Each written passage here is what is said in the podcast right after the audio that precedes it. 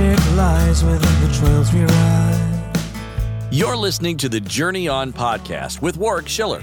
Warwick is a horseman, trainer, international clinician, and author whose mission is to help people achieve a deeper connection with their horses through his transformational training program. Just because he knows that you know. G'day, everyone. Welcome to the Journey On podcast. I'm your host, Warwick Schiller. And the last podcast I did was with a lady named Terry Kubler. And Terry is a, an animal trainer, or was an animal trainer for movies. And I was introduced to her at a horse expo here in California recently by a friend of ours named Laurie. And Laurie also introduced me to another lovely lady who is my guest on the podcast today. And this lovely lady's name is Carla Bauchmueller. And uh, Carla is originally from Germany. She has a master's degree in economics, was trained uh, in riding horses in the classical German training system, became very involved in uh, Sally Swift centered riding. So she teaches that. But she also has a, um, a huge background in meditation, yoga, personal development, and mindfulness training. So, you know, she's German, so she's pretty uh, uh, left-brained, analytical, and but she's got all this other woo-woo right brain stuff going on. So she's a the perfect combination of both sides, I think. And I can't wait for you to guys to listen to this uh, interview I did with the lovely Carla Bauchmueller. Carla, welcome to the Journey On podcast. Hello, and thanks for having me. Really happy to be here. Oh, I'm excited to have you here. This is going to be a fun conversation. Yeah. So I figured we would probably start out by jumping right into what is it you are doing these days, and then what we might do is is backtrack a little bit and um, figure out how you got to got to where you are from from where you came. So what is Yeah. it? You, what exactly is it you do these days? So I mainly work with female clients, female horse riders who own their own horses, and most of my clients are over 40. And they just really want to connect to their horses more deeply, right? Like on, on the, in the saddle and on the ground. And I think um, what my what I my specialty is is that I focus on the rider side of the equation.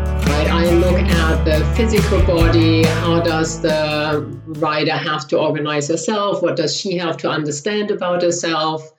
And how does that communicate with the horse? But also the, the emotional side of it. How do I handle fear? How do I handle frustration and self doubt and things like that as a rider? And again, how does that translate to the horse and how does the horse respond to that and what can I learn from the horse on the way?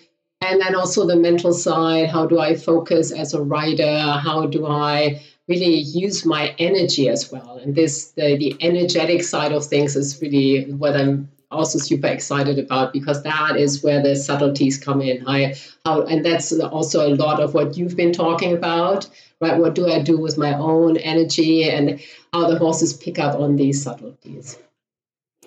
Yeah, I really think what you from what you just said, from what you're teaching people is is is not just horse riding stuff stuff because that's relative to every part of your life of their lives, you know. And it's interesting you said you work with women who are over forty, you know, because of um, you know like YouTube and things like that that have like that have um, analytics on them. We can look at those analytics, and for the most part, anybody that does what I do our demographic is basically 35 to 65 year old women with a point in the middle of that, which is, probably brings us to about 50, you know? And so, yeah, it's, it's, um, that's the demographic is quite the same for what I do as for what you do.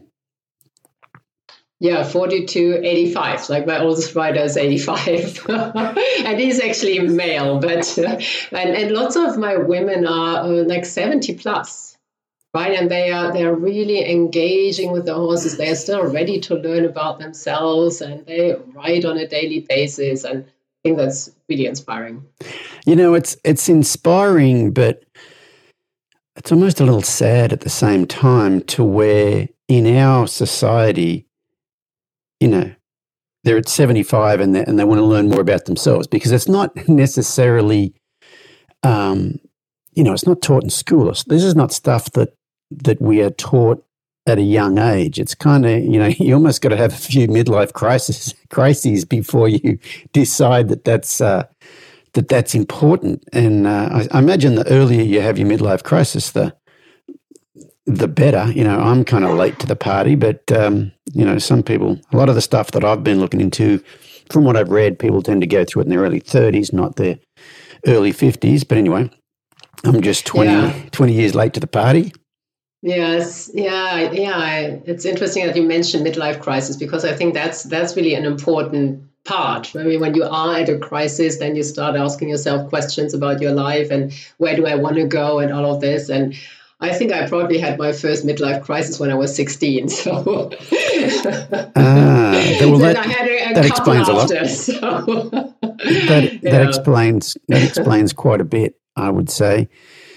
Um, so that's what you do these days, but and you also uh, in your your teaching. So some of your I've read, you know, I've read your website and stuff, and so a lot of the the riding posture, body part under saddle came from your certification through Sally Swift. Is that correct? yes, uh, yeah, that's a really, really big part of my teaching because it really goes so deeply into not just the physical, but also the mental side. And I also took a two, two year full time training at a, an equestrian center in Germany and they focused on the rider side as well. And um, and they we did a lot of work on balance and the people. And really did lots of unmounted exercise and that was 30 years ago. That was when it wasn't that popular yet to do things like that. So that was really among the first who really did that, where we, we really had all these people around us in a circle. We did warm up exercises and explained things. We had a wooden horse. We, we got people on the wooden horse first and then explained how to hold the reins and how to do this and how to do that. And to really save the horses, the lesson horses, also that time where the rider has to figure out herself. Right. And the other part about you that's really, really interesting is you went to India and learned how to be a yogi. Yeah. yes. Yeah. I did that, my yoga teacher training in India, um, which was really exciting time. It was not that long, was a couple of weeks. Um, but then I also spent a lot of time in Australia and in America and in the US to um, work on regression and meditation, and that was that was three years. Actually, uh, in, a, in the end, it was four years full time training in that. So I've I've spent a lot of time abroad, but India is definitely it's just a really fascinating place. And when you are in a yoga school in India and they get you to visit temples and you meditate in temples there, you you've got a different angle into the culture and into yeah the life of of the yoga life, right? So that was a really fascinating journey too. Yeah, I have a I have a goal to go to India one day. Um, I'm actually currently reading Jay Shetty's book, Think Like a Monk. What an amazing! Have you ever read that? No, I haven't. It's no. an amazing book. I would recommend anybody listening to this podcast. You want to read a good book? Jay Shetty's book, Think Like a Monk. Um, yeah, pretty amazing stuff. I don't know if you don't know who Jay Shetty is. He grew up in in London. Uh, he's of East Indian descent, you know, and he, in his, uh, you know, in his family, you were either a doctor, a lawyer, or a failure. and he ended up he ended up going to India and and uh, living in an ashram for three years, I think. And uh, he now lives in LA and he's he's married. He's not living the monk life now, but yeah, amazing. And, and I think one of the reasons he might be such a good teacher is because you didn't just live the monk life. You know, I sometimes feel that people that maybe just live the monk life have a hard time relating to your average your average person, whereas he's now living, you know, the life that, that we live in, in in this culture. And so he can draw on lessons he learnt as a monk and help it you integrate it into uh, what we're doing now. And that's the thing that fascinates me about you too. You know, like I said, he grew up in London and you're either a doctor, a lawyer, or a failure. You grew up in Germany, and, and, and from my experience, Germans and Germans are pretty uh, left brain, you know, like Mhm. German engineering, German automobiles. It's all very dot the I's and cross the T's. It's all very regimented and very structured. And you're from Germany and you've got, you know, you've studied this this other stuff, the, the yoga, and you're into, and re, you mentioned regression a minute ago. Tell me what that's all about. I don't want to go into that too deeply yet because I think we'll get into later, but what is regression? Yeah, so um, regression is when you basically you go back to your past, and the, that past can be yesterday, or it can be your childhood, or it can be a past life, or it can be times between lives. So you just allow yourself to drop back into the past, and you feel into the emotion. At least that's the type of regression that I do you feel into the emotion that you experienced in a certain situation. You really go really deeply into that emotion, and then you see how that affected your life after. Right? So let's say something happened in your childhood and you had a traumatic experience of some sort. How did that change you and how that that affect the decisions you made in your life, the the things that you did, the things that you experienced in your life. Uh, I just had to have a bit of a laugh in the middle of that because I was just talking about, you know, in my experience, Germans tend to be a little left brainish. And then mm-hmm. in your German accent, you're talking about, you know, past lives or time spent in between lives, which is, you know, it's a, that's a yes. very Buddhist uh, Eastern mysticism way of looking at things, and it's and that combined with your your German accent is just fascinating. yeah.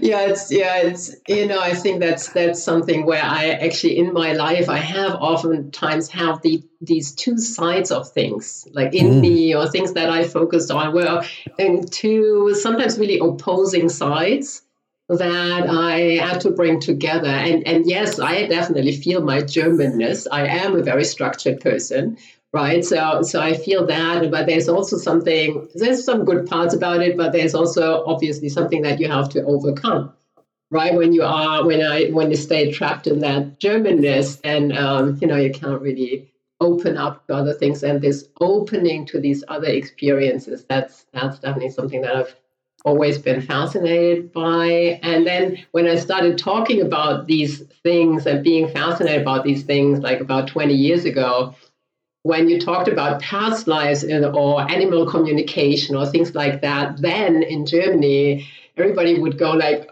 oh, that's really, ooh, right? That's really strange. What's she talking about? And I think that's a reason why I kind of held back with this for mm-hmm. quite some time. And I don't really talk about it that much really because i think it's in the beginning i was holding back so i thought okay i want to i'm a professional trainer and instructor and i have a certain quote unquote reputation and um, you know and and past lives and things like that and spaces between lives they need some background they need some context they need some explanation. Right? And that's that's um yeah. Well that's been a journey too yes. Well, you're in a safe space here because this is, I think this might be podcast number 48 or 50. I can't remember which one it is. And, um, you know, people keep listening to them and we talk about a lot of this stuff. So there is, mm-hmm. there is a space out there that is definitely um, interested in all those esoteric type things. So you're in, mm-hmm. you're in the right place. You can, you can spit it all out. But let's let's go back to the beginning. So let's let's you know let's figure out how you you got here because I'm sure the journey itself is pretty interesting. So you you grew up in Germany, and did you ride horses as a kid?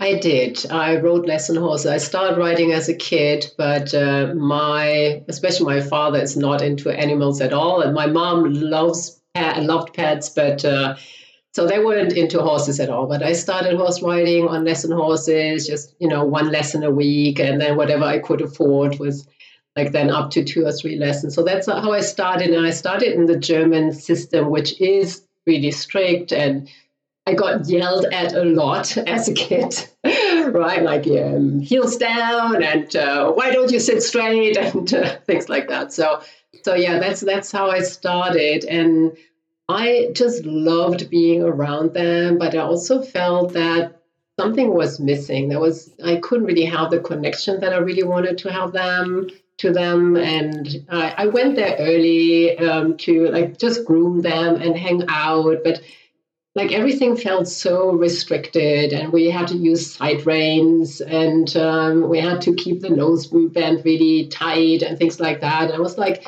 there must be a different way there must be more that you know i was just really yearning for a different connection to the horses and yeah and then i i studied economics and when i was done with that I, I wanted to go back to my childhood dream and check out if that's really what I wanted to do and, and work with horses and people. And uh, then I took this two-year full-time training to to learn more about writing and people and how to teach. And that's when I the first time I went to that place, they there was a demonstration with someone just riding with a neck rein, right? What so many people do now. But in Germany at that time, we talk we were talking 30 years ago the only way, the, the only kind of riding that I knew was either dressage or show jumping, right? You always had some kind of English saddle on the horse. You always had some kind of bridle on them. So someone in a Western saddle with no bridle and just a neck rein and then galloping over a field and stopping the horse with no reins, as I had been told, you cannot control the horse without your noseband being super tight right? If you don't tie your noseband, then your horse will bolt with you. You know, it's that's what I had been taught. And then suddenly there were people riding with no tag at all. And that was like, wow, this is what I want. And this is this is the type of connection that I want with the horses as well. And so so I took the training there and then I started doing center riding as well, which is a really beautiful thing. And then I also started doing more work on myself. And when I then understood about meditation and all the things that we can do with us, I started understanding that that changed my relationship to my horses, right? So, similar to what you've been talking about in your journey, it's like when we start working on ourselves, and suddenly we get that response from the horses, and they want they want that connection to us more, and they are feeding into that energy that we are exuding when something change, changes in us. And I was like, wow, this is really exciting. I have, I, there's another way to work on myself and at the same time connect more deeply to the horses and at the same time learn how to teach people to do that. Well, that's so you've you've always kind of you know like like you said from the very beginning you've you've sought out that connection. Yeah, I've I've always felt I wanted more, right? There's always, and I think that's still, I still I still feel there is more, right? There's still more than what we have now. There's there's so much to explore in that relationship, and I felt that really early on, and I also felt early on in my my own development there must be more. There must be something like God or something spiritual or something something must be out there. And so I started searching early on, like actually, like I think I started searching when I was 10 or something, right? I was oh, wow. really, I wanted to find out what what's out there. What's what's what is that all about? Why are we on the planet? Like my my purpose in life, that was my biggest question when I was a teenager. I was like, why am I here? There must be a reason for all of this to work together. We must have a purpose somewhere. So yeah, and that's that's a lifelong thing too, right? To find out what your purpose is. I don't know. There's a really straightforward answer to that, really. So that must have been, you know, a big part of you because I'm guessing that these probably weren't questions asked in your in your family. Mm-hmm. Yeah. Yes. So, so my parents uh, weren't um, religious or spiritual at all. I think they believe in something. I sometimes had conversation with my father about it. Says, yeah, I believe in something, but it wasn't really structured anyway. I grew up Catholic, but that was just on the paper, right? It wasn't really. We, we weren't really doing anything, um, and um, and so it's it was more like you know the. Uh, kind of intellectual European middle class household, right? That's that's what my parents are very like educated people, um, but you know, not not very much into religious or religion or anything like that. And then but i felt like there must be something so i actually started going to church on my own like as a as a teen, young teenager like whatever 10 11 something like that so i started going to church on sunday mornings you know like drag a teenager out of bed on sunday mornings and uh, so so i went to church um, and i did that for a year so i was really searching i was sitting in church I was like I, I want some kind of experience. I didn't even know what I was looking for, but I, I want to understand this whole thing. I want to understand more about life. And and then the answers that I got there wasn't really weren't the answer, answers to my questions. And I was like, this is far, it was far too linear. That that, that type of God was more that was like a, a, type like my, my father just in bigger and uh, more powerful but that was that was kind of even as a kid i felt that that was too too linear and it didn't really answer my questions. Yeah i used to i grew up catholic too and i used to sit in mass thinking about riding my horse. Yeah exactly.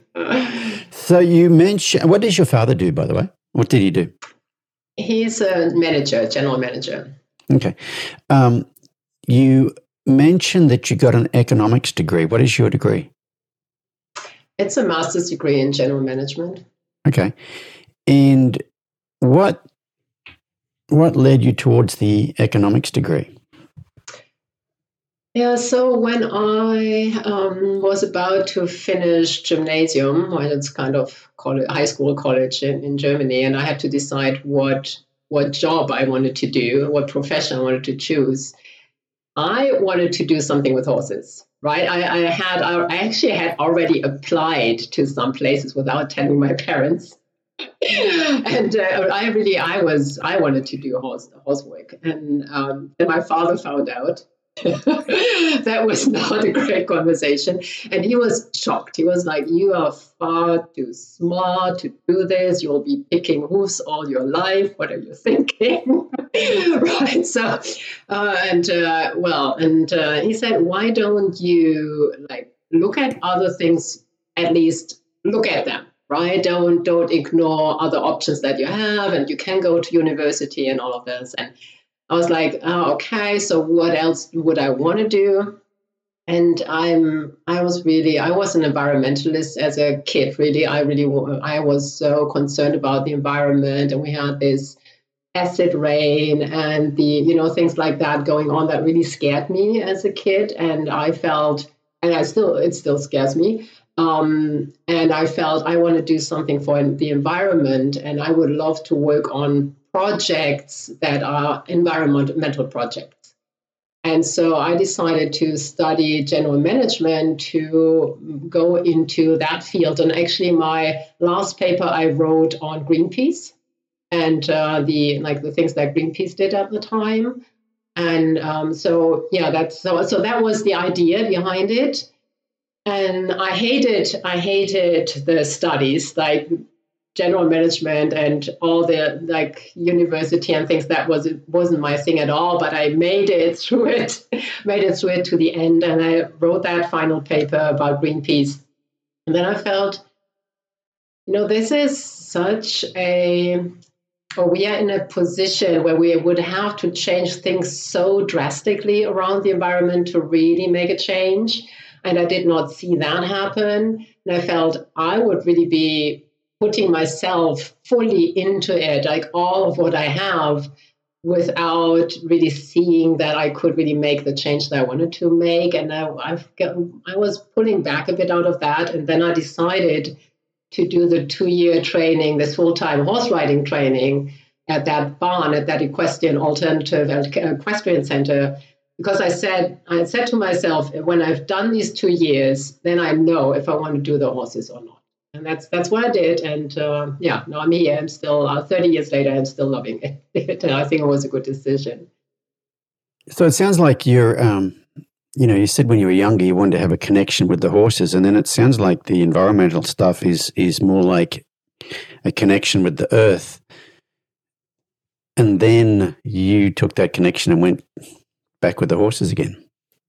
Yeah, Yeah, I agree. It's um, and it it really it it, that was hand in hand, right? This because the horses really create that connection to nature for us as well. We have to understand them, so we have to bring ourselves into a different position, and then my dream was always to be able to ride on a horse through the woods and just you know explore things with your horse and things like that so yeah and had all, all kind of crazy ideas of really exploring nature that way too um, so you did the the two year i like what you called it a second ago the alternative yes. the alternative uh, riding course uh, yeah. what did and then what where did you go from there um, I spent another year at that, that place, just kind of, um, you know, as a, um, yeah, it's just still get teaching some clinics and things at that place. And then I met my my then husband, and we bought a place to ourselves, and we had a little ranch for ourselves for almost fifteen years. And in so Germany. I did um, horse in Germany, yes. And we actually, you know, and that's again something where we went against the, the stream.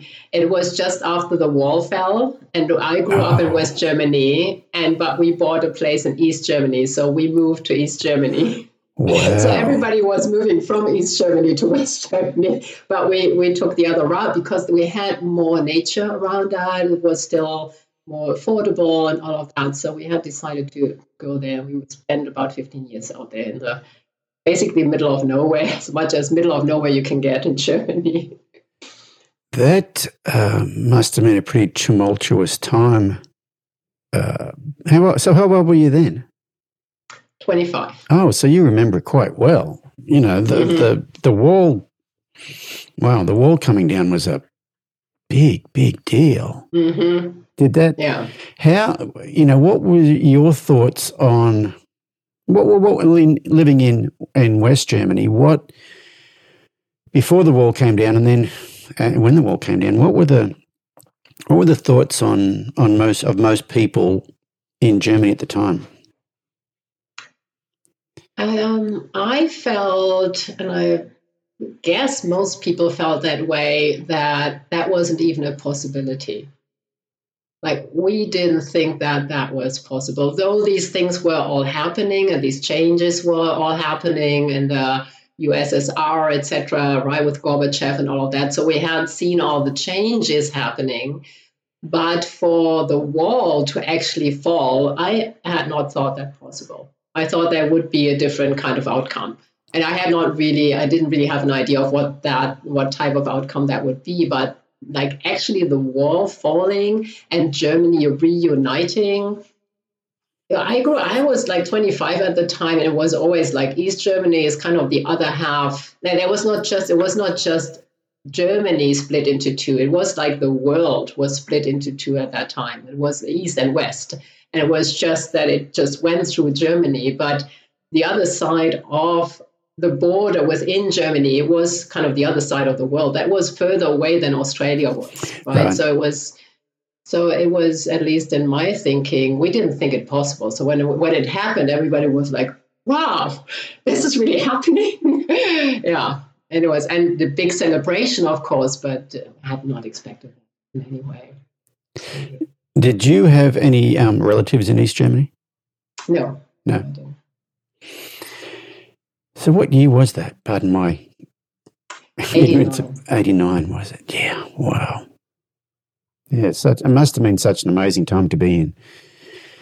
To be in Germany, mm. and you know, it's almost like man landing on the moon and, and, and stuff like that. Like it's something you never mm-hmm. ever thought would would happen. So, what what was the general consensus before the wall came down? Before you, you know, back when you thought it couldn't come down, what in West Germany? What was the what was the general consensus of West Germans about the policies of East Germany?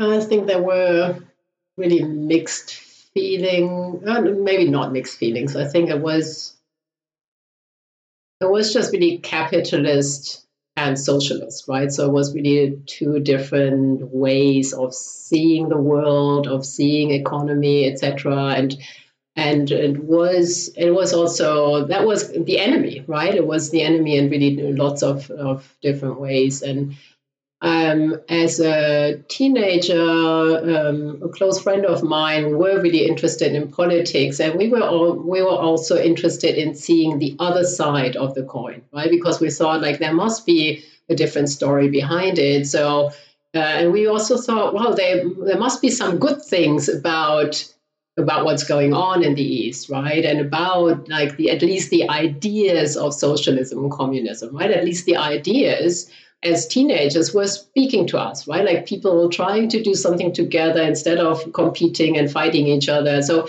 like the ideas behind it were actually intriguing. And then yes, we saw that it's it's obviously not working out the way it uh, should. But what was interesting, that we um, visited East Berlin with our class when the wall was still standing.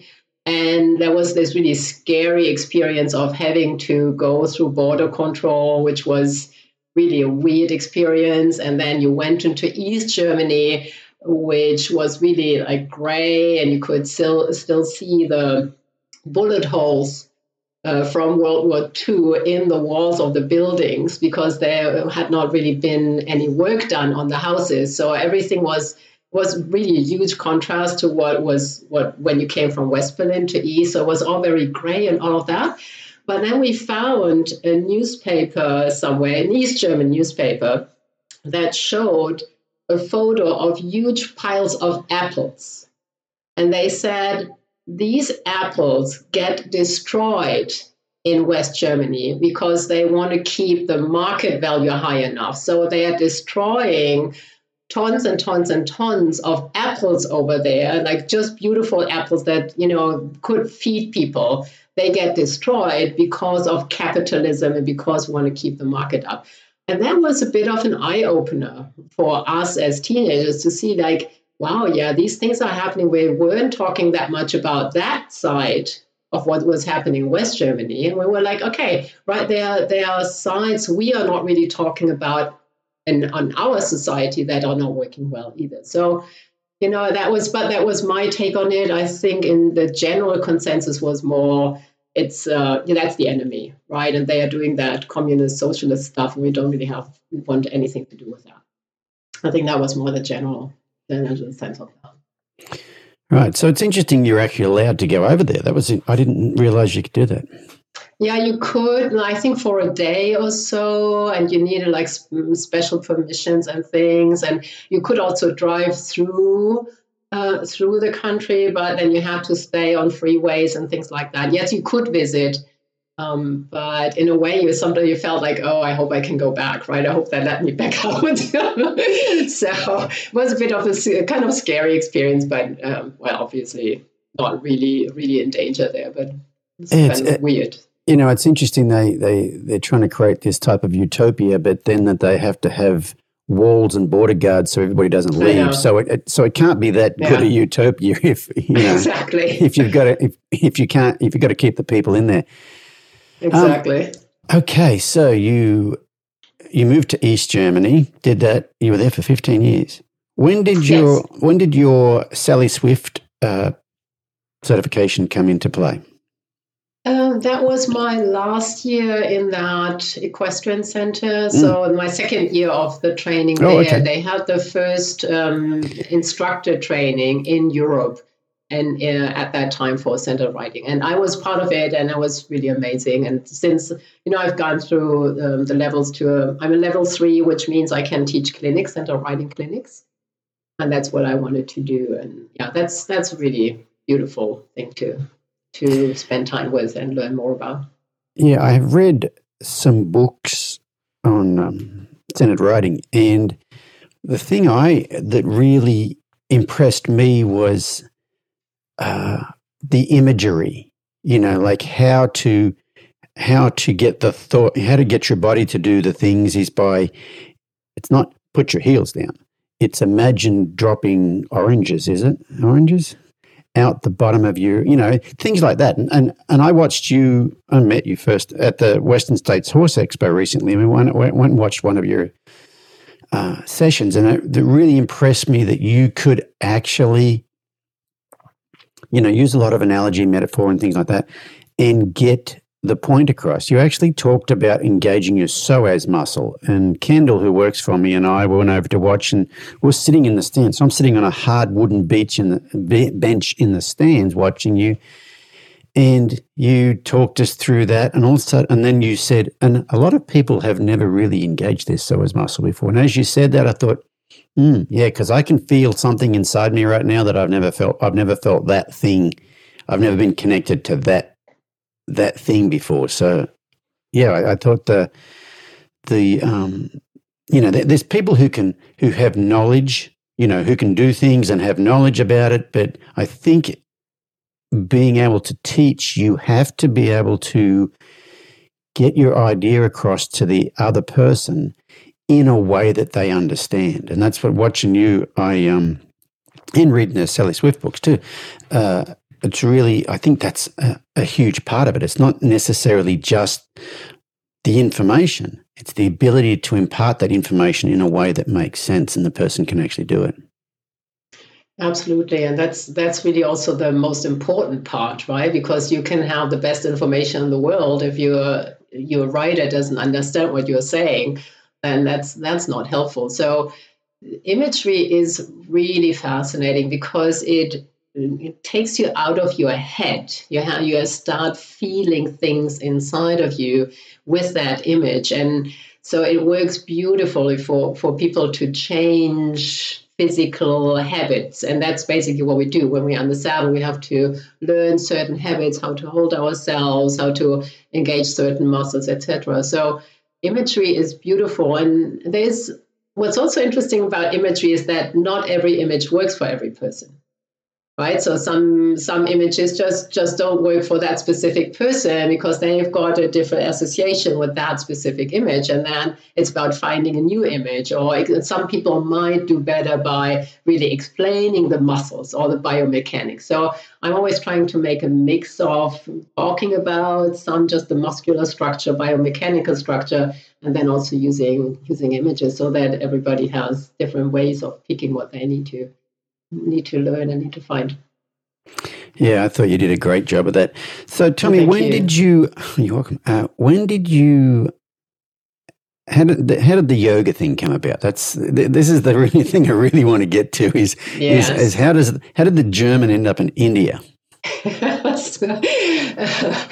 um, yeah, as I said, I think it really started with my spiritual search even as a kid when when I started searching in the Catholic Church and didn't find what I wanted. And I started reading books on Buddhism and things like that. And then I started doing yoga in a class at university. And uh, that was 35 years ago. So doing yoga at that time was was new, right? There weren't that many yoga teachers out there. Doing and yoga I, at, uh, hang on, we live in California. That wasn't new in California 35 years ago, but in Germany 35 yes. years ago, that was a big deal. Yes. So I was really just starting to to find a little bit of traction. And I had started yoga not so much for the physical side of it. I had hoped to find more of that spiritual connection through yoga as well, right? Because I, I was fascinated by the philosophy of yoga and things like that. And that didn't really happen in that class. It was more like physical, like, okay, we're stretching this way and that way, and we're feeling into the breathing. It was nice. But there was again something missing for me because I had hoped for for something else in a different dimension. But I kept doing yoga, and then um, when was that? Actually, when I was finished with my education at that equestrian center. Um, let me see. Oh, that's not true. It was actually much later. No, I actually I was already we already had our ranch in Germany. And I had uh, I got really stressed out and overworked. You know, when you've got your own place, you probably know what I'm talking about. Right? I got stressed out and overworked. I had just started getting these nervous twitches and things like that. I was like, okay, I got to do something about this. And then I start I looked into meditation more. And then I actually realized that meditation had been the thing that I had been looking for in the yoga class.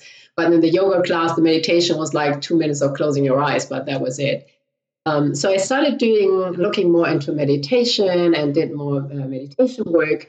and then also going back into practicing yoga more.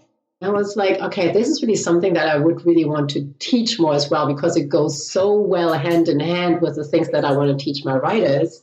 And I think I thought like doing being a yoga instructor would be a good idea. And so I searched, uh, researched a bit, and I found these classes in India. I was like, that's a great way to do it. Let's go to India a couple of weeks and, and do it there because I felt that's that's the origin, that's that's the source, that's that's where you can really feel the philosophy behind it. And that was so much about meditation and things like that as well. That that's that was that was much more what I had been looking for.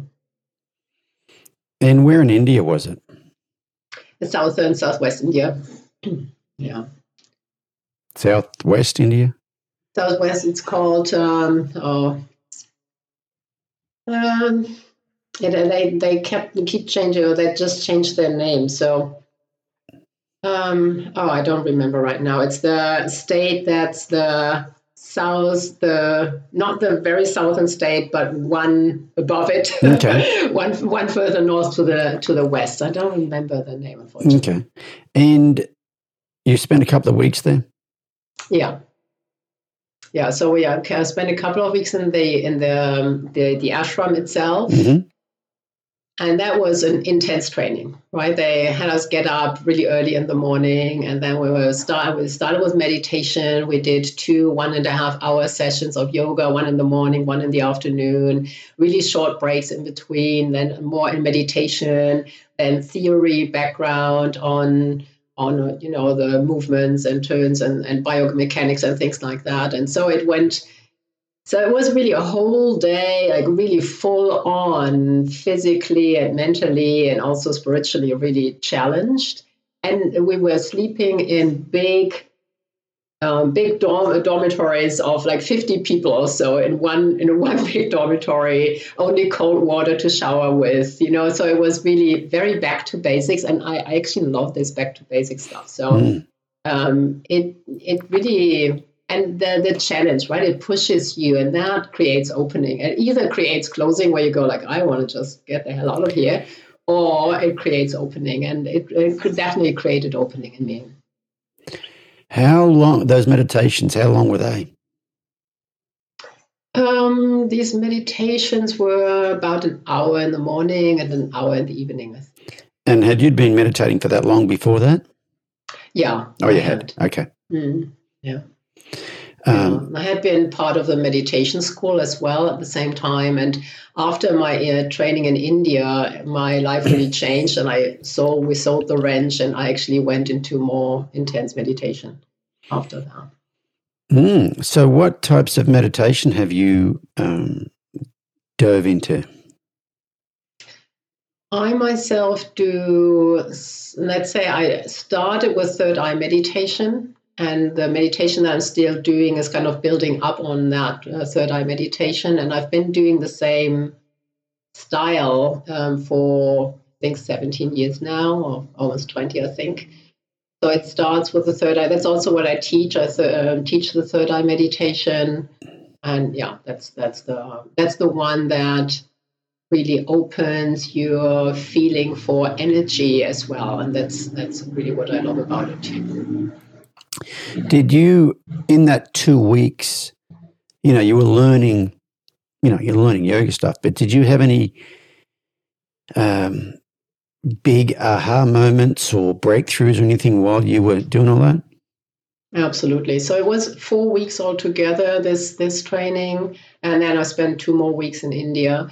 Um, there was one really amazing experience there were small temples on the same property, right? It's this big ashram, and they've got small temples, and these temples are dedicated to different types of, of gods. And um, and then they have a priest there that runs the same ritual in these small, like we talk tiny, like living room size of temple and they run these rituals twice a day at the exact same time, the exact same ritual, and they run that ritual. They have some of them have done it for decades.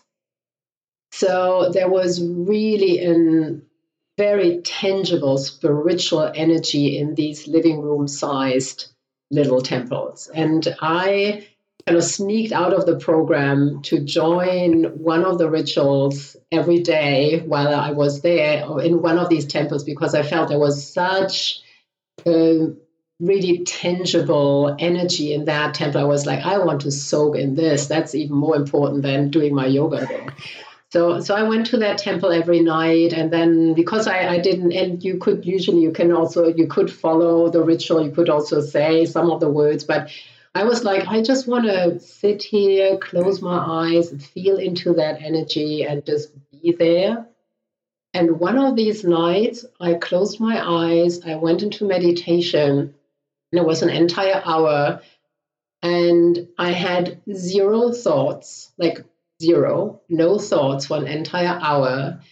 I felt um, tears running down my face, but I wasn't emotional in any way. I wasn't sad. I didn't feel any kind of emotion, but I just could feel the tears were streaming over my face while I was sitting in this meditation.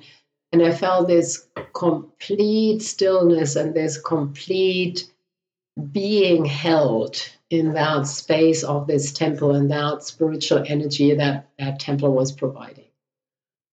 And I think that was one of the biggest spiritual experiences that I've really had, or at least one of the first ones that was so mind blowing and opening and unexplainable. When I came back from that, like everybody said, like, "Are you okay? Are you okay?" I said, "I'm, I'm told I'm not emotional at all." But they saw that I had, like, you know, my the my face was wet from the tears that had come down. So, wow, what an experience, huh? mm-hmm. yeah. You know, something I have found, um, because you know I've been meditating for a few years, and I'm not like a big time meditator or anything, but I used to meditate just sitting in a chair with my feet flat on the floor, and then I started meditating on a cushion and just sitting in that position for periods of time was um, you know just focusing on not getting out of that position. Because your body's like i want to get up. I want to move my foot. Mm-hmm. my ankle hurts. I want to uh, uh, uh, and and uh, yeah just controlling that i i um i found that was you know, there's something in that just just being able to sit in the position, let alone trying to meditate. Just having your mind control your body because your body, and you know, mm-hmm. like I've talked about a lot. I take ice baths, and and um, you know, initially when you start doing the ice baths, it's about controlling your mind because your your mind's telling your body to get the hell out of that thing, and it's just focusing on your breathing. Um, and I'm at the point now that ice baths, I don't even have to think about it. I can just kind of hop in and, and it's not too bad but uh, yeah, the, the, the the just the sitting and trying to stay in that position through all the you know breathe through all the um, through all the discomfort. There's something to that, but it also it's a meditation in itself, as in just controlling yourself. You know, I, you know, you don't have time to. For me personally, I haven't had time to um, think about the meditation part of it. It's just the struggle with yourself staying in that spot. So sitting on a cushion cross legged made a huge difference. It was so much different than just sitting in a chair, you know. Hmm. Yeah, it's it's really it's different and feels different. Like I'm sitting on a cushion on the floor right now. I've got oh, my desk low so that I'm, I sit in this position more or less all day long for that reason because oh, really? it is a big hindrance when you're meditating that that your body isn't used to it and and then it starts like this starts aching and that starts aching and you really want to move and when you start moving you lose some of the momentum of the stillness of the meditation mm. so you're sitting cross-legged on a cushion right now i do yeah really wow yeah so it's like my my husband calls this the miniature office because everything in my office is lowered down to sitting on the floor level. wow.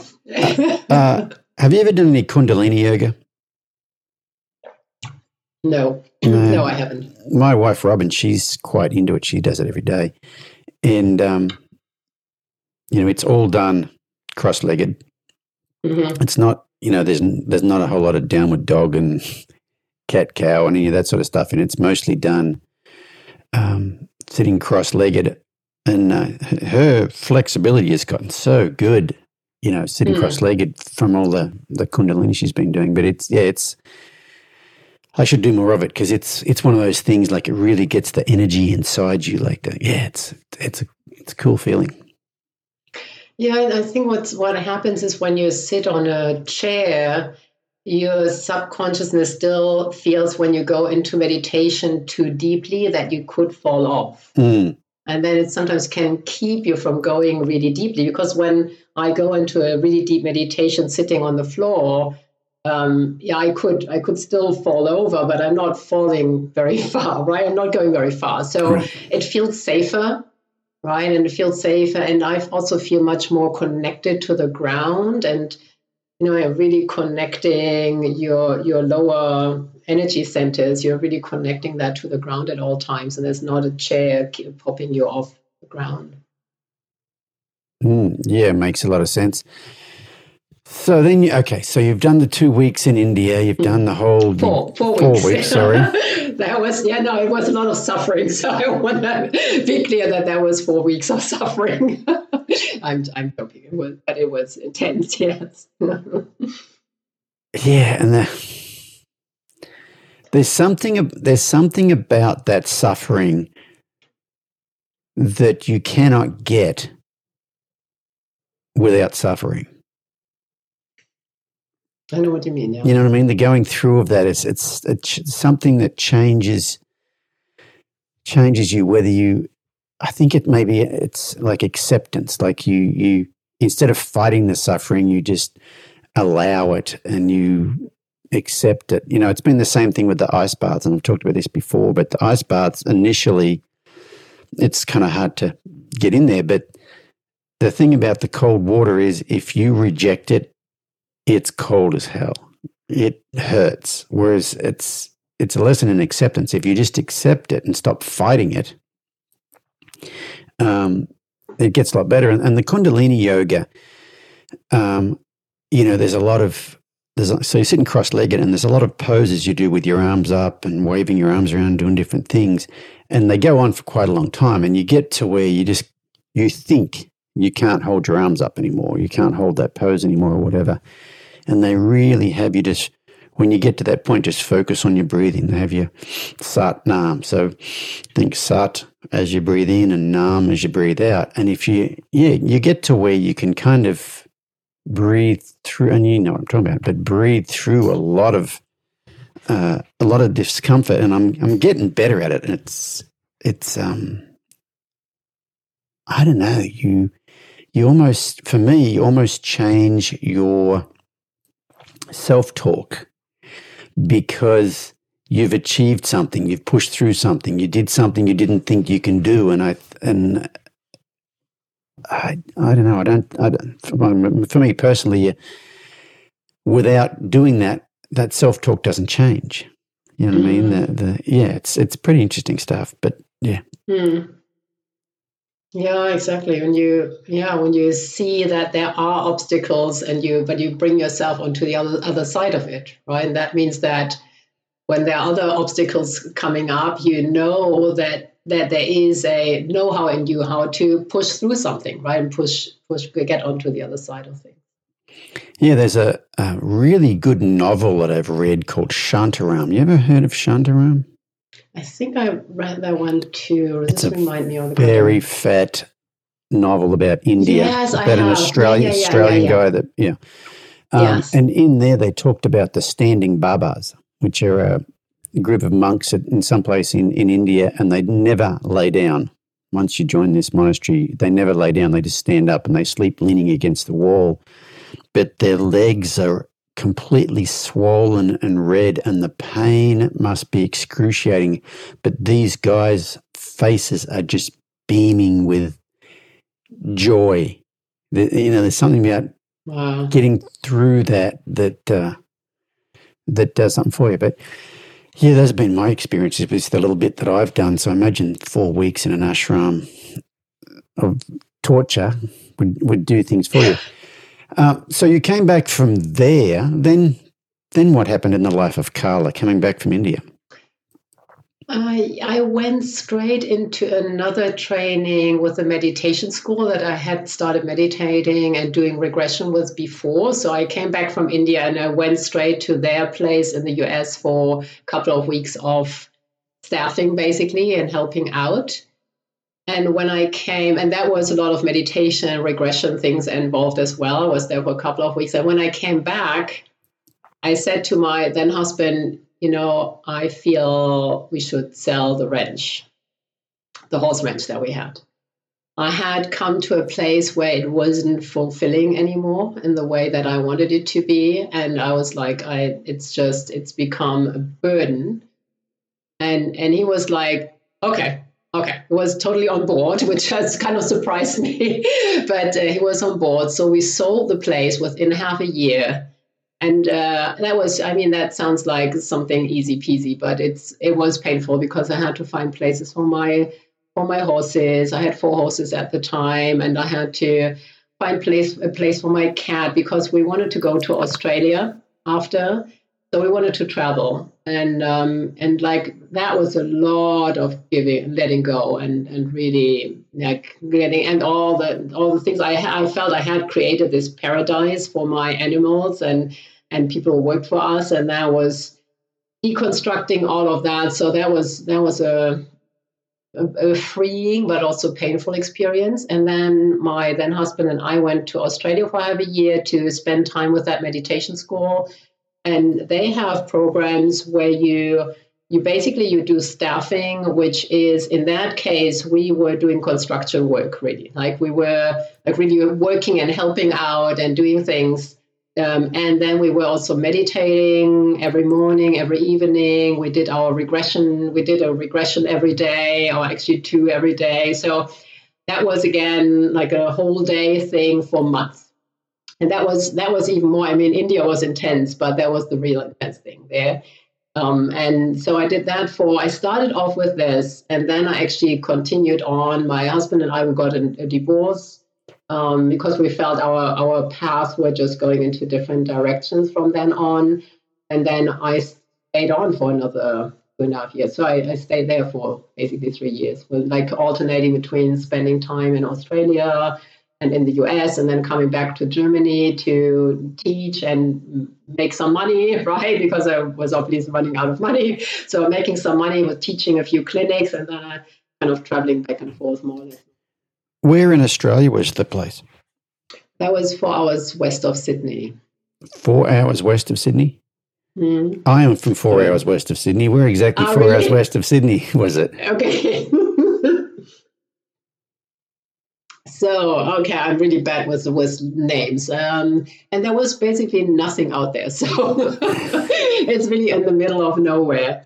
Um, but it's um, I know that you you crossed over to, to get there. You can work go over the I think Blue Mountains. The Blue? Mountains, They're yeah. Oh, Blue Yeah, Mountains. yeah. And that's kind of the other side. I, I have to be really vague because I, I would I would probably find it on a map, but it's it's it was kind of okay. You get in your car and you drive four hours west, and then you'll be there. Yeah, I, I, I'll have, when we get off here, I'll have you look that thing up because I want to know where that is. Yes. Because I suppose I'm four hours southwest of Sydney. That's where I'm from. But yeah, interesting stuff. Um, yeah, I was going to ask you. Well, not going to ask you, but it was interesting. You said that that your, you know, your husband and you had kind of grown apart, and it's yeah, it's really interesting. This whole, I don't know spiritual journey. I mean, I've been lucky that that uh, you know my wife she's fully on board with the whole thing too, and we're kind of I think we're both heading in the same direction. But it's I imagine it's not terribly uncommon for people who really take the deep dive into this sort of stuff to end up, you know, having your husband, wife, partner, whatever, decide mm. that you guys are on different paths. Yeah, because I I really wanted to know, right? I've I started to see that I fi- finally found something that gave me the answers to the questions that I've always had. And I really wanted to understand more and do more. And my my then husband, he, he said, you know, I'm I don't want to try to keep up with you all the time because I was like pushing forward and I was like, no, no, we are we sold the ranch and now I felt now I'm free to go for it. And I I was just really going for it. And he was more like, you know, I want to relax. So we've got some money now. Let's, you know, let's keep it quiet. And uh, so he was on a on a really different path, which we didn't realize. We actually realized that when we did a practice together and we were like feeling into our sense of what the future would bring. And then he shared with me what he was feeling as the future. And then I was sharing with him what I was feeling. And then we looked at each other, was like, wow, this doesn't go together. And, and then we we still you know we're still friends and uh, he's still he's, he's a great guy and all this but we just saw that the path we wanted to go couldn't really go together anymore and um, yeah, so we decided to separate at first to just see how that felt, and then we got divorced a year later. Wow. Um, you mentioned once again. You mentioned the regression stuff in there. So when when did you first encounter this regression stuff that I want to talk a bit more about? Yeah, that was when I had this phase of being really overworked and stressed out, and I felt that I wanted to learn more about meditation because I thought meditation was about relaxation, which we know is not is not necessarily the case. But um, so that's that's when I had started the the meditation, and in that school that I found that is a meditation school, they make regression part of their training um, because they say there are reasons why we cannot sit still in meditation. Mm. There is the physical side of it where you cannot sit still because your back starts hurting and you're not used to the position. But there's also an emotional component where just sitting still, closing your eyes, and doing nothing for hours on end uh, is just something where you are really facing yourself and you do not always like what you're seeing or you have emotions come up that you can't handle. And then it can get really overwhelming and oftentimes people don't don't continue meditation because they get scared of these intense feelings that they get when they're meditating and they don't know where that's coming from. So that meditation school has has really created its own regression techniques um, where they say it really makes sense for people to go through that first and understand themselves better and release a lot of charges, emotional emotional charges that they have, so that you can actually sit still in meditation without getting getting pulled out of it. Wow, you know, I last year I went last year, yeah, last year I went to a um, I've talked about this on the podcast before, but I went to a three and a half day emotional resi- men's emotional resilience retreat, which was amazing. And we had a month of homework after that to do, following a book called The Presence Process. And the meditation sort of thing that we had to do every day was we had to sit down for 20 minutes and we had to go over this mantra that said, I am in this here now. Okay. And you'd breathe in and think, I, breathe out, am in. You know, you go through that thing. And I had some stuff happen to me at the the emotional resilience retreat that you know opened me up a little bit, and you know I could sit and meditate for half an hour before that. You know I've never been never I've, I've I've probably done some 45 minute meditations, but never done an hour. But I was, I think I'd been doing quite a bit of half an hour on a cushion. But after this thing, just doing that, I couldn't sit still. And it was like I had insects crawling all over me. I was just itchy and, and just, I just had the, like the squirms. And it was, I actually gave up. I didn't finish the home. I just could not sit still. Um, and just yeah, it was like I had the heebie-jeebies, but I, you know, just it was like I had insects crawling all over me. It was the craziest thing. Hmm. Yeah, and that that could really be from an emotional charge, mm-hmm. right? Yep. Like something that comes up and where you don't even know where that's coming from, but yeah, it gets you to really drop the meditation because it gets so uncomfortable. Yeah, and I, you know, it probably was an emotional charge because that, you know, I had worked through quite a few emotions at that retreat that I had not ever worked through before, and, and that was what was different. But yeah, I just could not sit still anymore, and, and, mm. and yeah, it was it wasn't that frustrating. It was just interesting observing it. Like I, mm. I cannot sit still. I kind of got to the point where I, with things like that, I'm not terribly judgmental about them anymore. It's just observational. Like, well, well, that's interesting. Not, mm-hmm. oh, you're useless because you can't sit still. But it's like that's interesting. That didn't used to be there. But yeah, it was. Mm. It was fascinating because I could not, could not complete 15 minutes of that thing. It just drove me crazy. Mm.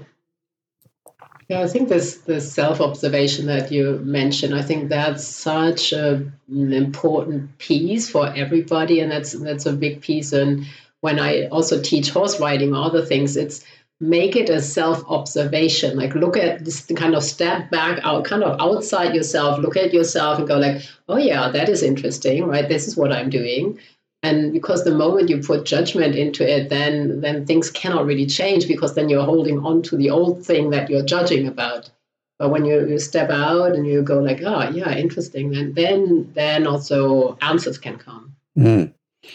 you um, mentioned i think it's when you're in australia you would do the regression work twice a day can you do mm. that much of it like is there that much yeah, stuff yeah. Is there that yeah. much stuff that's hidden in there unfortunately. Yes. Really? I think I think I've probably done. I have stopped counting somewhere, but a thousand, two thousand regressions uh, and the regression type practices, like just for myself and with with clients um, in my life. And yeah, you you wouldn't think that there's so much in there, and but uh, sometimes it really takes time to really get to the core of things, right? The the most obvious things they come up and like even if you just spend a, a week on like a regression course or something you will see a lot of things that are like important ones in your in your life um, but then yeah you start digging deeper right and then things come up again maybe so it's not it's not you're not just solving it you're not just looking at one thing and then you click your finger and it's gone right so yes, you're releasing a lot of the emotional charge, but there's there's always a deeper. There's always something else that you can do. Wow. So what? So you've done quite a bit of it. If you can quantify what it's like before you do it and after you do it, I don't mean one session. I mean the difference between a person who's never done the regression work and a person who's done it, you know, twice a day for a month or whatever. What what what's the feeling? What's the what's the difference? What do you what do you notice? So what I notice inside of myself, and I think that's true for most people, is a sense of liberation. Mm. No, you're not taking yourself as seriously anymore because you learn to step out outside of yourself and kind of look at yourself and do this. Oh that's interesting thing more. And you're you're not so much trapped inside of your own mind and your own emotional landscape. So there's there's the liberation. That's one big piece.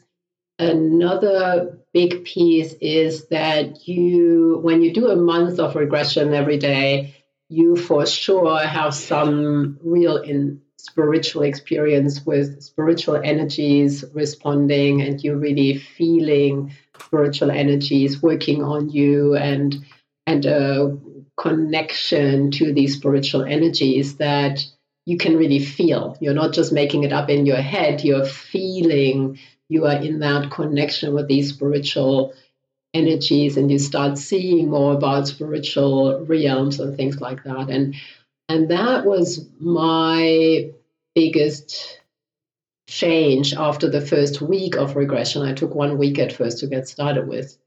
When I drove home and I drove past a church, I looked at that church, I, I, I thought to myself, I wish this type of connection to spiritual energies was taught here in church every week to everybody in this village. like this is something that people need to experience. It's not, it's so much easier than we think. Right? We think it's something up there, and especially like growing up Catholic, I think there, there are obviously different type of churches, but um, where I grew up, it was like you are small, you are the sinner, you keep yourself like even your posture is kind of small and hunched down, and and there's the big God up there that's kind of um, maybe a well-meaning father, but you're not even that sure about that, right? So so you are you make yourself small. But in this week of regression, I felt I could really feel the energies and I could connect with them and I could feel them inside of myself and I could be part of it. I could be part of this, the whole, right? The this this sense of oneness with things, with with nature, with other people, connecting with the other people in the group was just really amazing. And I, I wish for that experience to really happen to everybody. And we could all have it. And that's I found that a little sad that it's it's not really that available usually. You know what's interesting is after I met you at the Horse Expo, I I contacted you. I think I must have emailed you maybe, and I said, uh, "Would you like to come down here and work privately with my wife Robin and I?" And I was thinking on the the centered riding part.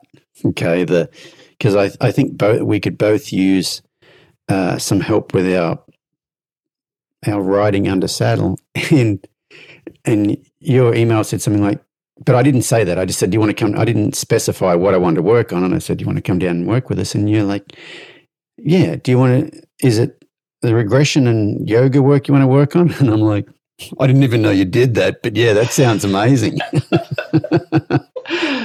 yeah. Hmm. So do you do do you do much like with your with your your clients that you help? So you're helping, you know, a lot of times 40 plus women connect with their horses. Do you incorporate regression work into that? Yes, I do not do a lot of one on one work anymore with uh, people. I used to have clients where I did one on one work and I also taught courses in Europe uh, with groups. I used to do that. I don't do that much anymore of that because there are colleagues of mine that do great work around that, and I've focused more on working with the horses but I feel, but I teach programs where I teach women how to learn about meditation, how to learn the third eye meditation, how to learn about their energy. And I also use regression like techniques where we also allow ourselves to drop back, not necessarily into past lives, but just uh, really understanding where certain patterns were created in life around fear, around frustration and anger and things like that. And and uh, and then take it into our lives today in and into the relationship with the horse because I feel the work with the horse is like an accelerator for that. Right, the, mm-hmm. the horses give that direct feedback, and it's so much easier to open to the horses. And we already know how to open to our horses from the heart.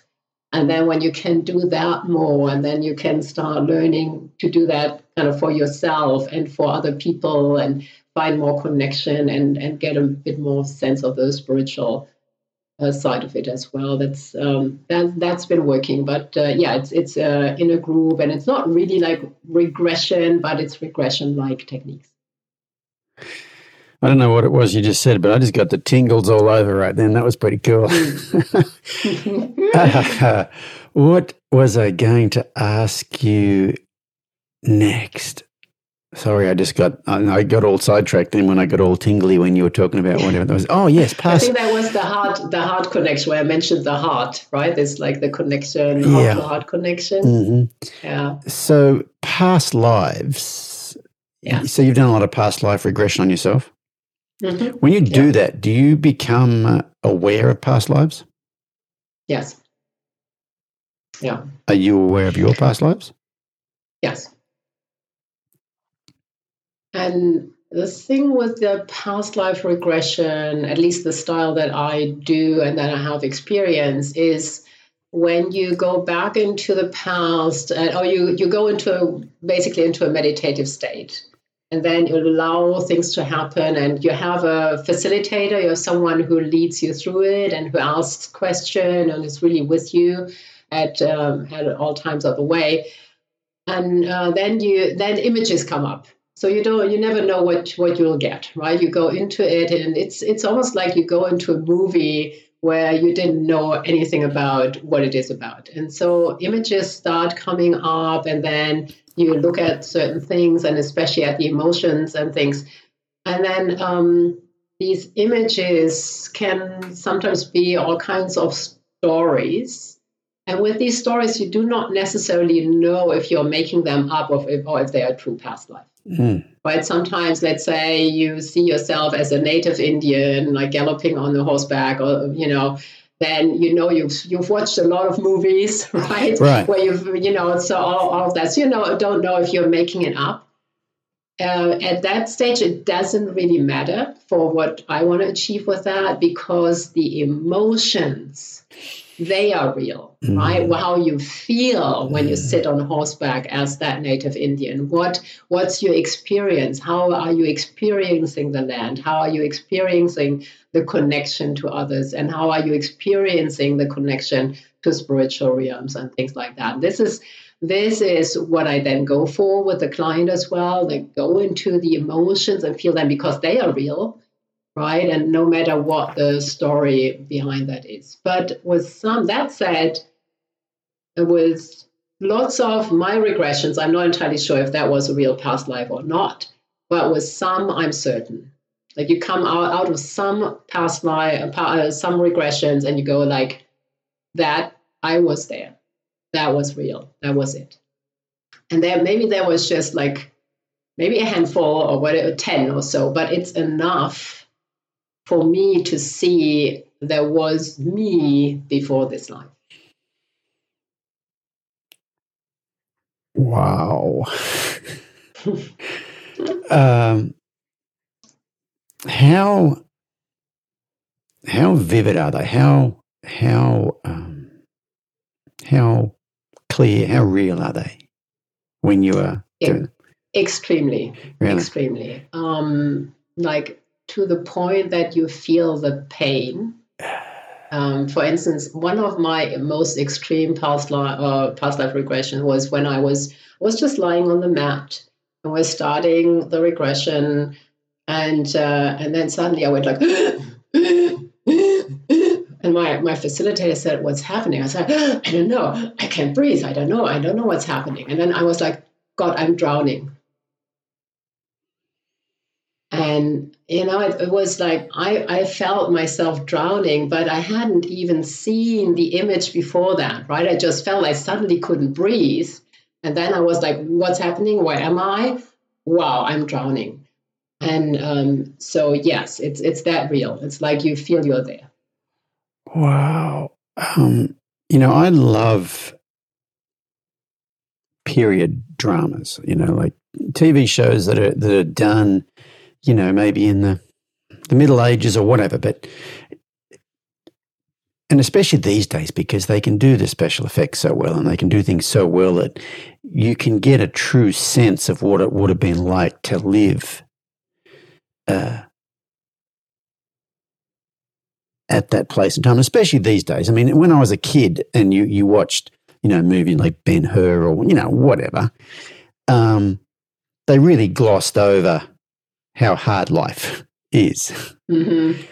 Um, but you know, as as what we can show on TVs become more liberal, you know, more open to being kind of real, um, I really, I, I really enjoy, really love watching you know, especially I'm a bit of a castle geek. So if we, if I ever go to England, you know, or the UK, anywhere in the UK, if there's a castle, I want to stop and look at it and walk all over it and find out by the book and find out who lived there and what they did and yeah, you know, all that stuff fascinates me.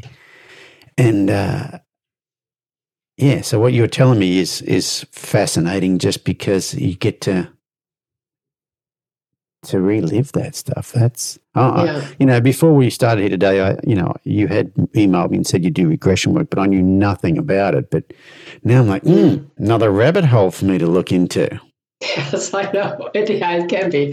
Like, I mean, look at me, like thousand regression sessions later, right? when I just first started it and I got so fascinated by this. Yeah. Yeah, I'm fascinated by that too. Um, mm-hmm. So these days, do you um, mostly do clinics or do you do one on one with people and their horses? Um, mainly clinics. Mainly I hardly clinics. do any one-on-one sessions anymore. Clinics and programs, and I work more and more online too. Actually, I've I've really I really enjoy the online work because um, and I've I've started working online in 2016, so I've not just through COVID. Yep. Um, but um, I enjoy that more and more because, especially with the meditation work, when when people can just I even do that on the phone, like in a free conference call. I do that with people on the phone because then they can just close their eyes. They're in their environment. They can really just go inside without us having to find a quiet place and all of this. So, so I do a lot of online work now. Really?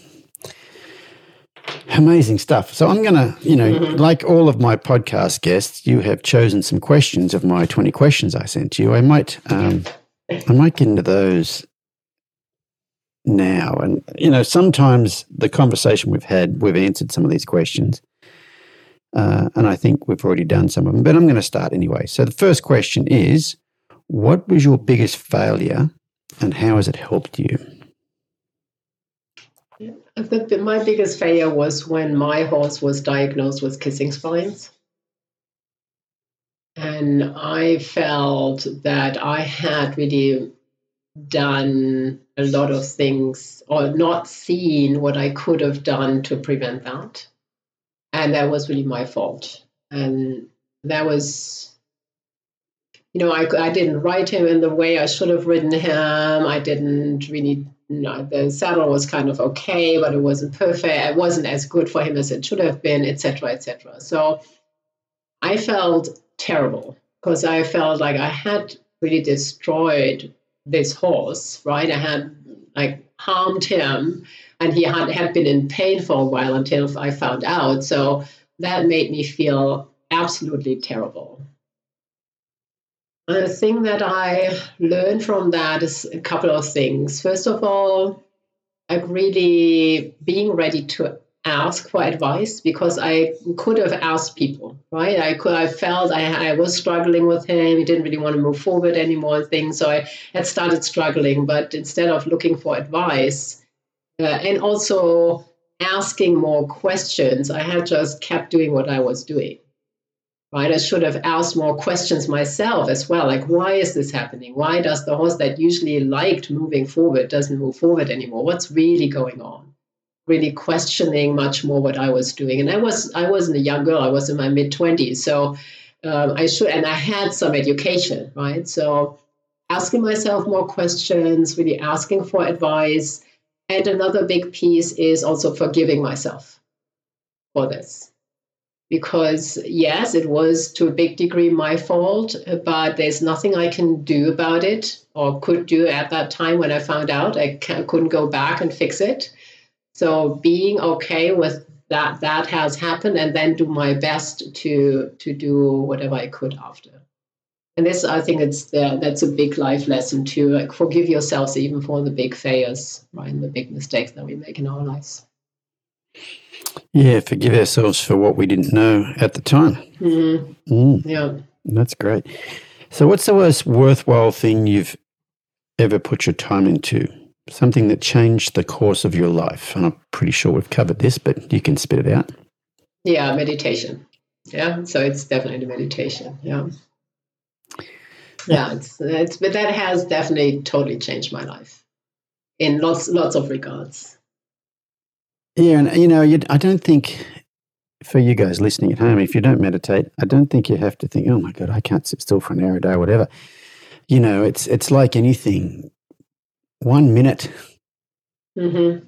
and the other thing is, I I meet a lot of people who say, "I've tried to meditate and I can't do that." And if you guys were listening earlier in this interview, Carla said that I think you're in India, I forget but you said you you sat down and your mind was completely still. And then this is after doing this stuff for a long time. Like a lot of people mm-hmm. think the point of meditation initially is to have your mind still, which is, you know, that's that's something that will come, might come after a long time. But yeah, I think people understanding that you're not going to sit down, your mind's not going to be still. No, no, it really it really takes time, and um, I think you spoke about that in another podcast too, where people say, "Oh, I'm not good at it at meditating because I still have so many thoughts," right? But that's that's actually that's that's the point. Like, get your thoughts to slow down, find the gaps between the thoughts, right? Find these places where you actually have a little bit of stillness, and then start expanding. Now, I think there's, there's, probably only very few people that can sit down and be quiet straight away. And they're probably enlightened already. And they don't really probably need meditation if they can do it like that. Right. I've talked in the past about a book that I read called Mind Hacking by a fellow named Sir mm-hmm. John Hargreaves. And he's got a great take on it. He almost treats it like a game. And he says, sit down and, you know, meditate. And when you realize that you are not focusing on your breathing, give yourself a point Mm-hmm. Yeah. So because because right there you're at that you've just realized that you haven't been thinking about your breathing. You've been thinking about all sorts of other things. And right then you can either pat yourself on the back and go, Hey, you noticed, or you can go, Oh, you suck, you can't do this, and then you tend to want to give up. You know, you can either you can either be positive about that or negative about that. And it's a I think it's a it's a great uh, way of beginning meditation as mm-hmm. you know like let's say you're going to sit down for 5 minutes and the first time you do it you might get 5 points because every time you get lost you might get lost for a whole 60 seconds before you realize you're thinking about something else. And so at the end you get 5 points. But after a while in 5 minutes you might get 10 points and after a while, in ten, in five minutes, you might get 50 points because every six seconds, you when you wander off, you realize and you bring yourself back. And I, I think, you know, I mean, I think those are all very basic meditation things. But I think having a better attitude about the struggles of beginning is what gets you to where you can get to where you can actually have it make a, a difference in your life. Yeah. Yeah, absolutely. And it's all about perseverance, right? You have to keep doing it and keep doing it and keep doing it. Then you sit down and you have days where you go like, okay, that was a total waste of time because I just was thinking about my shopping list or, you know, it's uh, um, and, and then you still, you go back and sit down the next day and, and see what happens, right? And then when you've had ex- huge experience like this one that I had in India, then obviously the next time you sit down for meditation, you're hoping for something similar. But uh, then the more you're hoping for it, the more you're grasping, and the less it's going to happen. Right. You know, so this this uh, letting things happen, letting go, and I love this approach of like, giving yourselves points. I, I love this idea because that's also looking at what is already working, right? And I think that's so great in our work with horses as well when we start focusing on the things that are already working right? Some something is already happening. Something in your seat in your communication in your working with the horse already working. So give yourselves point for that and then start expanding these what i call the magical moments right? Start expanding them so that they start taking over yeah in this book this guy even has a has a uh, uh, a practice to do even before you try to, even before you start working on your meditating. He doesn't even call it meditating; he calls it concentration practice. Um, and what he does, he says, okay, so in the next 24 hours, what I want you to do is as many times as you can say to yourself, what was I just thinking? Because there's no right or wrong answer you know, let's say you're at work and you're, you know, you've got an economics degree and you're supposed to be doing something with numbers and you're doing this stuff, but you're thinking about what you're having for lunch and you go, what was I just thinking? You go, oh, I was thinking about what I'm going to have for lunch. But there's no judgment. It's not like, well, I shouldn't have been thinking about that because I'm at work. It doesn't matter. There is no right or wrong answer. But what he wants you to do as many times a day as possible is just go, what was I just thinking? Just be aware of your thoughts. without the Yes. judgment. And I, and I think so many people have trouble with the judgment. Like if you do something like that, and what was I just thinking? Oh, I wasn't thinking about what I was supposed to be thinking about. It doesn't matter. It's the fact that mm-hmm. you took the time to check in on yourself and see what you were thinking about, whether it was what you were supposed to be thinking about or not. That's at that point in time, it's not it's not important what you were thinking about. What's important is the fact that you remind yourself to pause and consider what was I just thinking about. Yeah, I think it's a fascinating book. It's a very, very, very good book. And he was a he was a computer guy, not a spiritual guy at all. And so he um, and he does a lot of spiritual type meditations in there, but he doesn't. There's there's no spirituality talked about. Like he does the he does a third eye meditation, but he calls it I forget. Maybe the Jedi. You know, he talks a lot about science fiction movies and stuff. Um, he does the between the nipples meditation, which is a thinking about your heart chakra, but he doesn't Heart mention the word yeah. chakra. So it's really good for people who who any sort of spirituality just turns them completely off. You know what I mean? Mhm. And I don't know if you've ever read Dan Harris's book, uh, 10% Happier. Have you ever read Dan No. Harris's book? Mm-mm. So Dan Harris Yeah. was a um, a big time news reader here in the US, and he had a panic attack live on air. And from that panic attack, he started looking into what was going on. And initially, he was put on some antidepressants and this and that and something else. But he, he ends up discovering meditation. And, you know, at the end of the book, he said, you know, meditation didn't fix my life, but I am 10% happier. That's how the term, the title 10% Happier came about. But it's a really good book. And then he wrote a second book called Meditation for Fidgety Skeptics. I love this one. And, uh, That's cool. Yeah, and he, and Yeah. he, he met this guy who's a you know a, one of the world's leading experts in meditation, and he they got this bus and they drove around the U.S. going to like big corporate headquarters and things like that, teaching people how to meditate. And he said in the Middle e- uh, Middle East, in the Midwest here in the U.S. Mm. I keep, I, I kind of have this thing about, you know, in the US, the middle part of the eastern side of the US is called the Midwest. It really should be called the Mid East, but anyway, you know, Utah is the Midwest. It's in the middle of the Utah and Nevada is the Midwest. Uh, but anyway, they call it the Midwest. But attitudes are such there that he, he did not even call it meditation when he would go into big companies there. He would, I forget, he had another name for it, but the term meditation was just, you know, for a blue collar Midwest, meditation was just, would turn them off initially. So he actually, Mhm. he actually gave it another, gave it another word. So if you if you're new into the whole meditation thing and you want to, oh, I don't know, maybe learn a bit more about it or find an easy way in, the uh, that book Ten Percent Happier is a really good read. Uh, the audio Mhm. book's even better because Dan Harris reads it, and he's a he's a newscaster, so he's got this great voice. Uh, Nice. and I think he he might narrate um, meditation for fidgety, fidgety skeptics too. So tho- those are two really good books. Because he Dan Harris has no he doesn't have a spiritual side either, and so it's a very very much very much like this uh, mind hacking book by Sir John Hargraves as in you know it takes away if the woo kind of makes your hair stand on end, it takes that away, but you still get to work on those practices. And, and I imagine if you do it long enough, you'll find your way to the woo.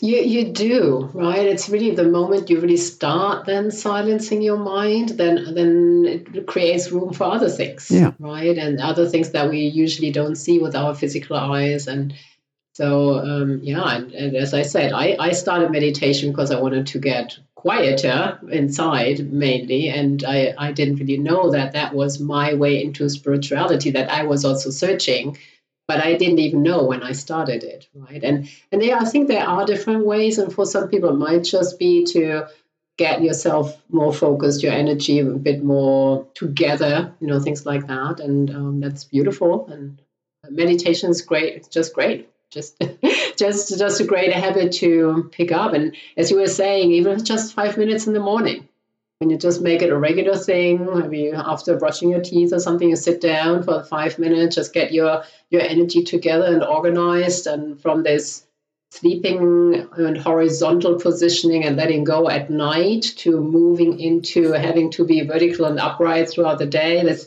making it a smooth transition as meditation is just a nice little buffer time where you can have still the stillness from the night, but you get yourself organized, energetically organized for the day. And this is, I think that's great for everybody if they are on a spiritual search or not, right? Yeah, yeah. most certainly. Okay, uh, next question. What is the luckiest thing that's ever happened to you? Yeah, and I, after picking that question, I, I really thought quite a lot about what it actually really means, lucky, right? What was really lucky? So I think something that was first lucky was I won the green card lottery here for the US. That's how you right? got here. And yes, really? yes, that's how I got here. Yes, wow. Right, and for those who don't know, it's literally a lottery that you apply for, and then you win a green card, which means you can stay and work in the US. So uh, yeah, I won the I won the lottery, and uh, that is almost like winning the lottery, right? So that definitely is a lucky something which is really really lucky. Um, and then the other thing where I feel lucky is other things in my life that just lined up in a certain way where I could say, yeah, there is a lot of lucky, but there's also synchronicities, but it's also me opening up or directing onto a path. So it's not just luck right? Something where I moved towards something and I started opening doors until the right doors opened more. And then I can say, yeah, then it's the synchronicities that you've also talked about quite a bit, where um, then suddenly things fall into place. Like suddenly you meet the right people and, and suddenly you you see like I found that meditation school that I know is just the right place for me, you know, things like that. But and then kind of interesting things had to come together in order for that to happen. And this is there is that's where the lucky also comes in, right? So the way I found this this equestrian center where I did my two year full time training, there were a lot of these little things where things that where, where I can say, yeah, I was lucky to find these, but I, I had also kind of put it up into the universe, mm-hmm. like this is this is what I want and then it was guiding me. I, I, felt guided. So I was not just lucky, I was really guided. And I think that's probably the case with the green card lottery as well, because I had put that somewhere up there too. Like, I want to get to the US and, you know, how do I do that? And then it's like, here you are, like a gift of the gods, right? so, yeah. I won. I I won the green card lottery twice. You did? Well, not really. I no. I married my wonderful wife, so that's win number one, and then because of that, yes. I got a green card, so that's win number two. Yes. Okay. Good. Good. Good. So you won the lottery twice. I won the lottery twice. Yeah. Um, yes. I recently got my U.S. citizenship. Have you? Have you done that yet? I, I'm a citizen too. Yeah, since 2017. Oh wow, you beat me to it. Okay, mm-hmm. and one last question for you, and I, you know, there, there has been no one I have interviewed on the podcast who has not chosen this question. And, and this question is probably the one question out of those 20 questions that the average person on the street would steer around and go away from. So it kind of tells a bit about the quality of the guests I have on here. But the question is what is your relationship like with fear? I don't want fear to hold me back to live my dreams. And this is something that I've always followed through in my life. And I'm not a fearless person. When I was a teenager and we rode all these crazy lesson horses that were bucking and bolting with us, we came off all the time. I don't know, stopped counting how many times I came off. I had tummy pain when it was my on Friday. My lesson lesson was on Friday afternoons. I had tummy pain all morning, and because I was so nervous, and I was so afraid to actually get one of the horses that I knew they would just buck me off. I just knew. So I was really afraid, but I wanted it so much. It was also the the thing that I was looking forward to all week. I was like, okay, it's it, it's not going to stop me. I'm just still going to do this and that was that was as a teenager. And then after as well with a lot of things in my life where i just and that fear would have there was definitely some fear or anxiety around these things. I was like but i want this so much i'm going to do it anyways. So it, I, I took a trip through the sahara with, with a friend for instance and that was like okay that's a scary thing to do. But i just knew i wanted to do it and and and coming to the US with not having a job, not having a place to stay, being in in our 40s, my husband and I, and uh, really not having huge savings or anything. That's a bit of a scary thing too, but it was a dream. And there was not one single second that I doubted that decision. I, that that I'd even let fear come up. That when we were over here, and I, there were some moments where there was some nervousness, but you know that was the dream, and we were just following through. Wow. Um, so, how did you cross the Sahara? Yeah, that's an, another story I thought you might like. um, yeah, so I had um, a friend who did that on a regular basis. He bought cars, like kind of rundown old cars in, in Germany, and then he drove them through the Sahara and then sold them uh, in Niger. And uh, you got you bought them for like something like two thousand bucks, uh, and you sold them for th- four thousand. So you had your trip being paid for. Mm. And so, and he was looking for people to join him. And a friend of mine said, Oh, yeah, let's do it. And so we did. And this really experienced guy, he dropped out last minute. So my friend and I, who didn't have a clue what we were doing, wow. we, we, we, were we said, okay, no, we, we bought this car. We're just going to do, do it. And this this other experienced guy said, oh, I'm going to show you what you need to do, etc. So yeah, we t- took that trip, and it's um, that was that was a crazy piece but the crazier and even more intense part was that my friend had to go back after our trip and um, i had another two weeks to spend by myself. So i was in niger by myself with quite a lot of money for african you know yeah. like west african standards quite a lot of money in my pocket.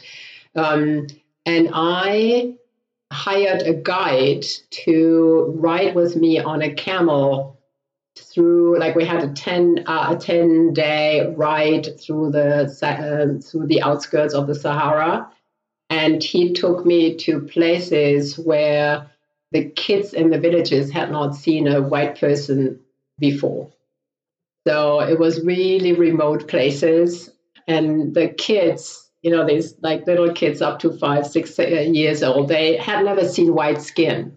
And I, I was all covered uh, up and things, but uh, you could see my hands. So I had a little kid on each of my finger because they wanted to touch that white skin. They were touching it and were going like, ee, ee, what is this? what is this funky, strange skin? And then I, I had a little black kid on each of my fingers. like they were just hanging on to it because they was just, just thought that that was so interesting. So that was that was the biggest part actually. The trips to the Sahara was just totally amazing when sleeping under this amazing night sky, and that was really fantastic. But this ride with this one guy, really, where I didn't know where I was, no one else knew where I was. Where I was. Um, I could have gotten lost easily. Like he could have just taken my money, and no one would have ever found my body, right? And um, but that was a moment, and I knew it was kind of crazy to do that.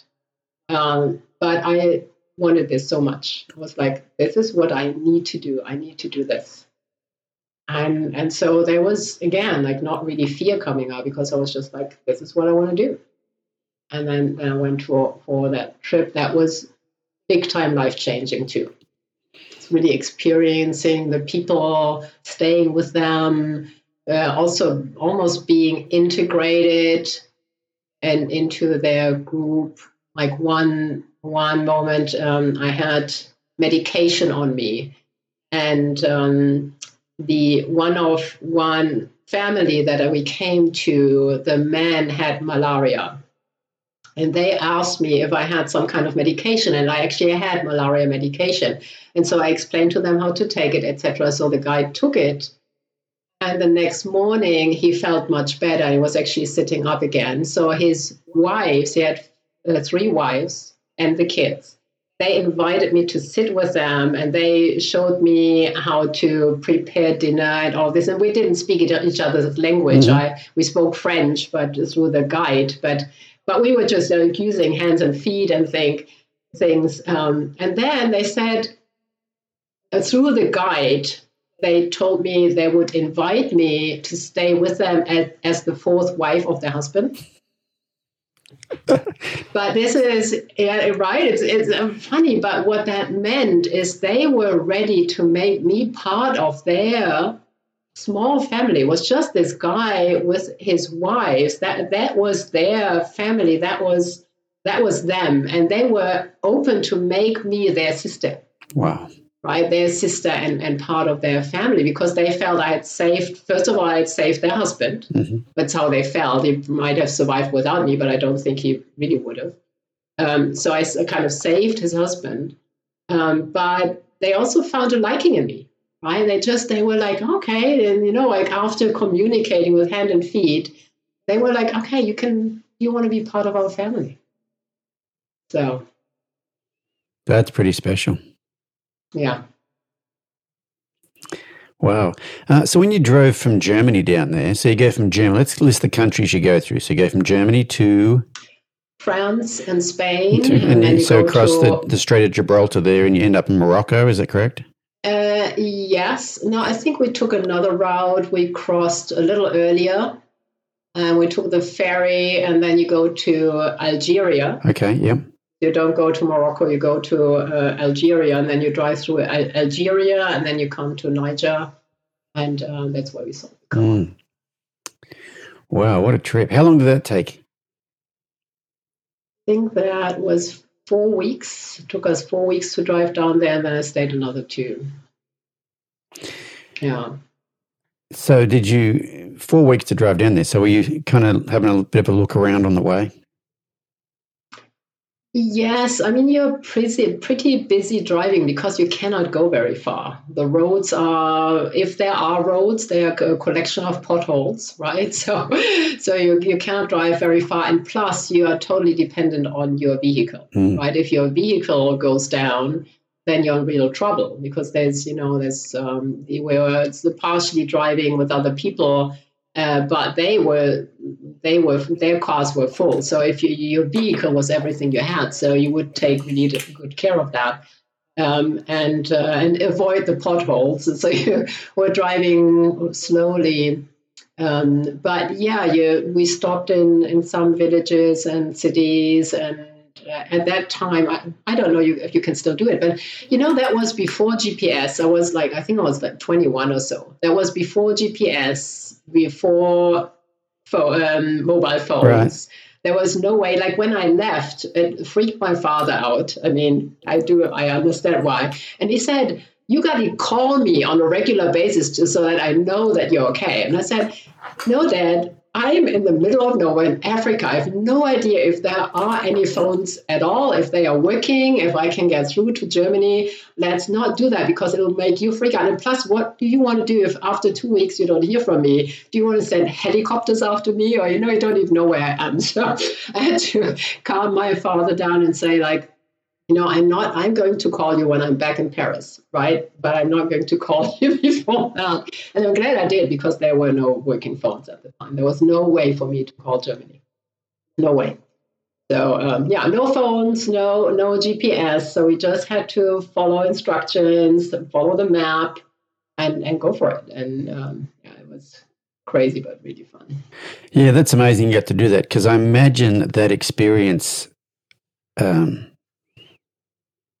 makes up quite a part of who you are today. Yes, yes, in in many ways. Um, because first of all, overcoming the fear, right? Overcoming or even the doubts, and really knowing I want to do this, and I'm going to do this. This is a dream. I'm going to do this, and even in a way, I, I told myself, even if it costs my life, it's I want to do this so badly, then that's it, right? So, um, overcoming fear, really following my dreams, also seeing with how little people can live, Mm. Like these people that I visited there, they had a tent, they had a couple of goats, uh, they had a carpet to sleep on. They didn't even have clean drinking water, right? I shared my water when I could with them. Um, so, but they were happy with what they had. I You know, that happiness. Yeah. I was just about to say, I bet they were happy. Yeah. Mm. they were happy they had each other they had the community they and then coming back to europe i was like oh god you've got all these huge houses here you've got all these super clean cars and and well working cars to compare to what i'd seen in africa and uh, but are people happy Mm. right Yeah, that's the thing. That's the thing I've found. Like I've been to um, a, a Maasai village in Kenya, and then I went to Mongolia last year, the year before, whenever it was, with my son, and stayed with the nomads and their gers. You know, and when you, like you just said, when you're around people that have nothing or very what we would consider nothing, very little, and you see how happy they are, and then you come back and you kind of look around at what we have and and how unhappy people are, you kind of realize that stuff is not the answer. Mm-mm. Yeah, yeah. No, it's it's really it's not the answer, and that is. But that if you haven't seen it for yourself, if you have not, you know, that's what I think it's what's so important for me to have that experience to really see the people living that way and how open they were, how ready they were to share the little things that they had. You know, this all this this sense of community and like the it. I think it changed my value system Mm, right? And, and when i came back I, I moved to a smaller place because i felt i don't really need that much. And i moved into uh, with, with some room uh, some flatmates because i felt i wanted more of that community. And so that's that has definitely stayed with me. So. Amazing, amazing stories, and uh, thank you so much for sharing them all with us on the podcast. So, if people want to know more about you, what you do, how do they um, how do they find you, Carla? easiest way is over my website. Um, the business my business is called the intuitive rider. And my website is called theintuitiverider.com so that's that's a great way to find me. And there's some fun stuff. I've got a little quiz on there. When people take that little two minute quiz then you can also get a video free video training from me. And that's a great way to get in touch with me. And and obviously if you if anybody wants to just get in touch and email me please do so. You'll find a um, a form on the web on the website as well where you can get in touch. And i'm i'm looking forward to connecting to anybody who's interested Awesome. Well, it's been great having you on the podcast, Carla. But just to tell people at home, I, I'll reiterate because I said it before. I've watched you um, work with riders at the Horse Expo, and I think you uh, do an amazing job at what you do. So, and, you know, I wouldn't. Uh, for you guys at home, I wouldn't hesitate to contact Carla and uh, be involved in in what she's doing because I think you do an amazing job at it. Thank you so much thanks that's fantastic to hear Yeah. So thanks for joining me and sharing uh, all your wisdom and your stories. It was it was amazing having you on here. thank you so much it was really a great pleasure and great honor to be here thank you Rory. And you guys at home, thanks so much for joining us, and uh, we'll catch you on the next episode of the Journey On podcast. Thanks for listening to the Journey On podcast with Warwick Schiller. Warwick has over 650 full length training videos on his online video library at videos.warwickschiller.com. Be sure to follow Warwick on YouTube, Facebook, and Instagram to see his latest training advice and insights.